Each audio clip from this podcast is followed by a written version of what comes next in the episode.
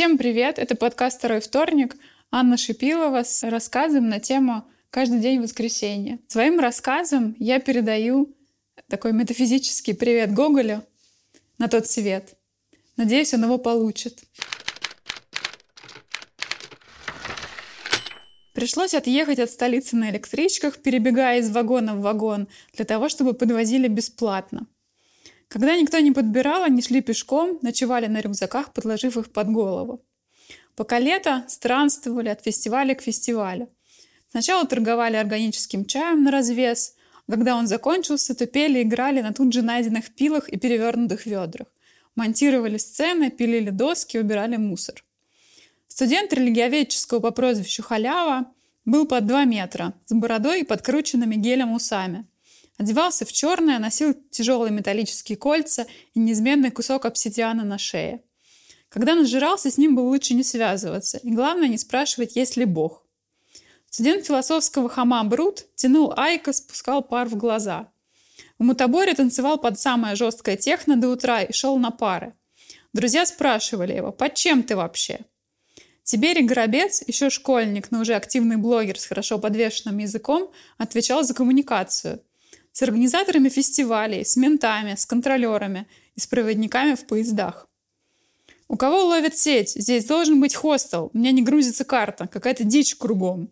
Хама то бежал вперед, размахивал телефоном, то резко останавливался, не отрываясь от экрана. «Придется ночевать в поле, бро». Халява был спокоен, он смирился, еще когда начало смеркаться. «Не-не-не, у меня режим. Я должен поесть на ночь, я на массе». Хама продолжал яростно листать настройки телефона, не глядя вокруг. Тиберий размахивал селфи-палкой с лампой, сбивая листья с низких веток деревьев. Дорога сужалась и вскоре совсем пропала, заведя их в лес. «О, я словил Wi-Fi, значит, где-то рядом чей-то дом!» Хама урадовался. «Сейчас бы пивка», — протянул Халява. В нем начала просыпаться надежда на ужин, он осмотрелся вокруг. «Справа от нас какое-то строение!» Хама шагнул куда-то во тьму и завяз в буреломе.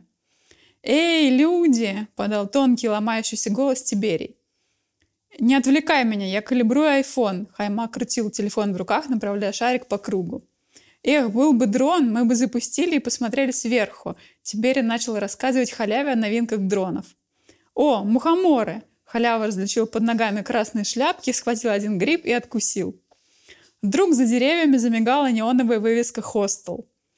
Халява подумал: «Почему по-английски-то?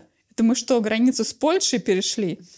«Да нет, для иностранцев, наверное, написали». И пошел между деревьев на переливающуюся всеми цветами надпись. В небольшом дворе хостела, состоящего из двух домов, стояли машины. Почему-то все праворульные. «Утопленница», — догадался Хама. Сначала они терзали звонок, потом стучали в дверь. «Если что, говорите, что мы бронировали», — злился Халява. «Кто там?» — на стук приоткрыла пожилая женщина в пуховике, надетом на ночнушку.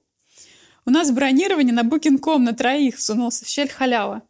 «Я там даже не регистрировалась. И вообще все занято. Приехали перекупы и заняли все койки». «Да мы можем на диване втроем поспать, только бы не в лесу», — попытался разжалобить ее Тиберий. «А вы кто?» «Мы студенты. Хама с философского, Халява с религиоведения, я на актерский собираюсь поступать». «Нет мест, все комнаты заняты, а на диване я сплю». «Пустите, бабушка, мы поможем с чем угодно. Прибьем что-нибудь, наколем дров, антивирус установим, на Airbnb зарегистрируем». «Хорошо», — ответила хозяйка хостела, «только я вас положу в разных местах. Мне так спокойнее. У меня оплата только наличкой, никаких ваших Apple Pay». Они зашли и сразу попали на кухню. Полная грязной посуды раковина, остатки заветривающихся салатов на длинном столе и стоящие под столом бутылки Абрау-Дюрсо. «А с ужина что-нибудь осталось?» — спросил Хама. «Еда не входит, у вас и так положечные места со скидкой». Хама сглотнул, он увидел, как Халява прихватил со стола и положил в карман вяленую воблу. Незаметно вытащил ее, потянув за хвост. «Грабь награбленная», — подумал он. Хозяйка разложила Халяве икеевскую раскладушку в кладовке с постельным бельем. Тиберию откинула кресло-кровать в общей гостиной, а для Хамы бросила полосатый матрас в сарае на полу. Как только она ушла, Хама сразу же достала воблу и стал жевать.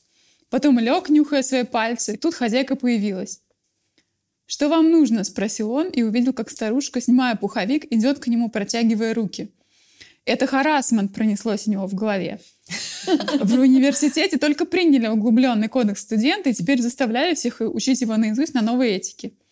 Простите, я на даосской практике воздержания, тантра, понимаете, мямлил Хама, вставая и пятясь. Про тантру я зря сказал, подумал он, когда женщина стала подходить, загоняя его в угол.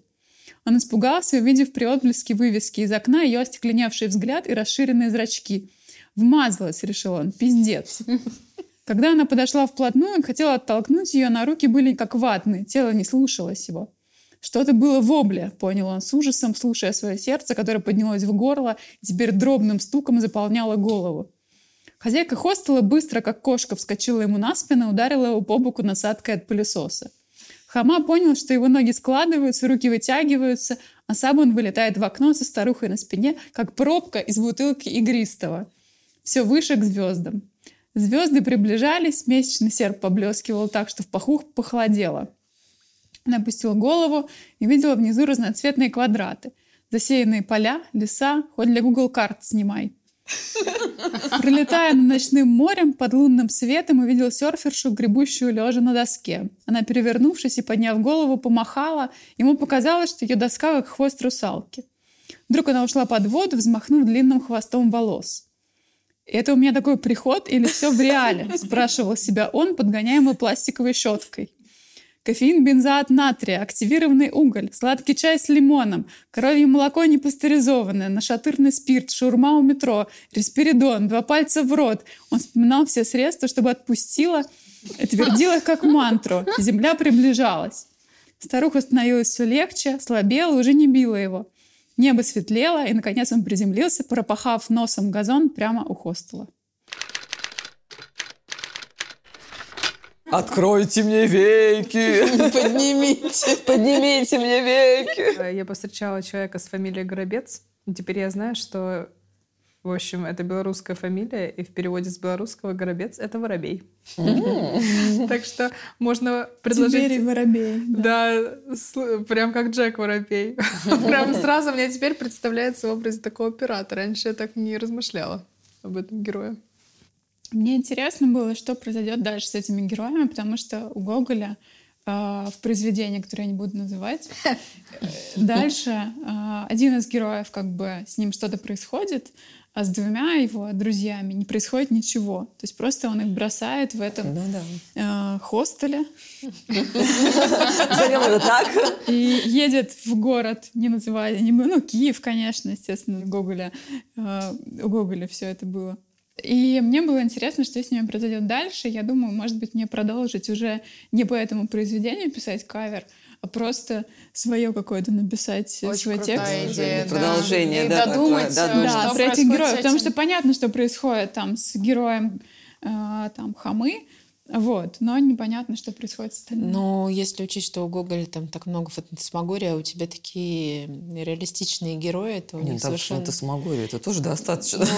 Ну, для меня они вполне себе реалистичны. Ну, вообще, вот, да. Со всеми современными... Мы не жили во времена Гоголя. Я не знаю, жили ли они в Ванином тексте. Мы не жили. Мы не жили. В Ванином тексте они прям вот современные персонажи, которые действительно совершенно по-другому... Они вообще курят люльки. Я очень долго набивают люльки, да, то есть трубки. И едят галушки. Я даже не знаю, что такое галушки. Галушки прекрасные, из творога такие кусочки. Да, как клёцки такие, знаешь, как маленькие такие слепленные. Ну, это как ленивые вареники. Ну да, липа ленивых вареников. Поэтому я придумывала айкос и... Отлично. Мне отлично. Кажется, в этом мы с тобой да. похожи, что вот этими деталями, как ты говоришь, крупными мазками просто... айкос, это как iPhone делать? Калибровать, калибровать, да, калибровать да, iPhone. Да, да. И Google сразу... карты. Google карты. Мне кажется, да. это происходит всегда в самый неподходящий момент, когда ты ищешь что-то на карте, и тут же тебе говорят, что тебе нужно калибровать iPhone, а ты где-то стоишь посреди нигде, просто в темноте тонешь в какой-то грязи, например, а тебе предлагается откалибровать, да. Анька, ну что все у тебя фантасмагория да фантасмагория? Ну что ты не можешь выйти из фантасмагории? Слушай, у меня, у меня улыбка до сих пор не сходится. Это... Куда, ну, как, куда я тебя буду? Куда выйти? Да. В свет, Аня, в свет. В какой свет? в конце туннеля. А я вот хотела, может, тебя покритиковать, но наоборот поняла, что я так соскучилась вот по вот этому твоему стилю. Да, такому, я как только да. услышала эти электрички, думаю, ну опять электрички. Ура, ура, давно не было электричек. Мне кажется, с появлением редактора они как-то... Отрезались, отрезались. Вот, а очень, очень, вот ты такая в них настоящая вообще, ну вот какая-то... Ну, этот текст редактировал мой редактор. Ну, я, я сейчас... Это, это, это вообще, это вообще без, без претензий к редактору. Я просто к тому, что ты, ну, как-то меняешься, а вот это, вот это прям вот было очень по-живому, вот то, какая ты, как, ну, вот как, какую я тебя запомнила сразу, там, не знаю, влюбилась, впечатлилась. Вот, сейчас, наверное, просто больше что-то делаешь более такое масштабное. А, может, недавно читала Мамлеева, Мамлеев, да? Его недавно переиздали вообще прям всего. И э, он прям сидит, я не помню, какой именно роман, такой грустный-грустный. Он такой, ну что все эти электрички? Что у него? У него вечно там куда-то едут в какое-то Подмосковье, такое унылое. В общем, я прям сразу про тебя подумала, думаю, вот... Новый Мамлеев подрастает. Москва-Петушки. Да, экзистенциальные вопросы решаем в электричках. Ну, это, это очень здорово, это твой стиль, который сразу как-то... Узнаваемо, ну, там. Да, узнаваем. Класс. Мы тебя я хочу за еще это сказать, любим. Что я написала... Вы знаете, что я написала текст давно, года три назад, четыре а, даже, да, в семнадцатом да. году. И...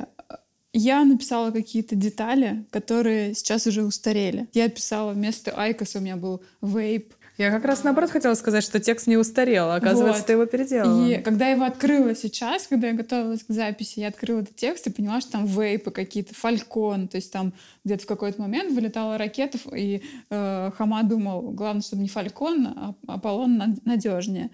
Союз Аполлон надежнее. Я понимаю, что сейчас я вообще не помню, что такое фалькон. А тогда это, видимо, было... где-то приметы времени, да? да? Приметы времени. И все мы там обсуждали этот фалькон. А сейчас я думаю, я даже представить не могу, что это спутник, это станция, это ракета. Что это? Я не помню там вообще. Но айфон калибруется ну, до сих пор. И тут годы, да, шли только номера айфонов. Хочу сказать, что Гоголь-то не устарел, а тексты, которые я наслаиваю сверху, они устаревают. И буквально через три года. И это очень я читаю и понимаю, что надо срочно там менять какие-то детали. Поэтому айкос-то точно устареет. Айкос, еще ну, год, и мы не вспомним, что это вообще было. За два года сейчас жизнь, конечно, просто... колоссально меняется. И даже мы стали писать подкаст. Даже мы ретроград. Спасибо. С вами был подкаст «Второй вторник». Аня Шипилова с рассказом на тему «Каждый день воскресенья». Слушайте наш подкаст, пейте игристое и получайте удовольствие от жизни.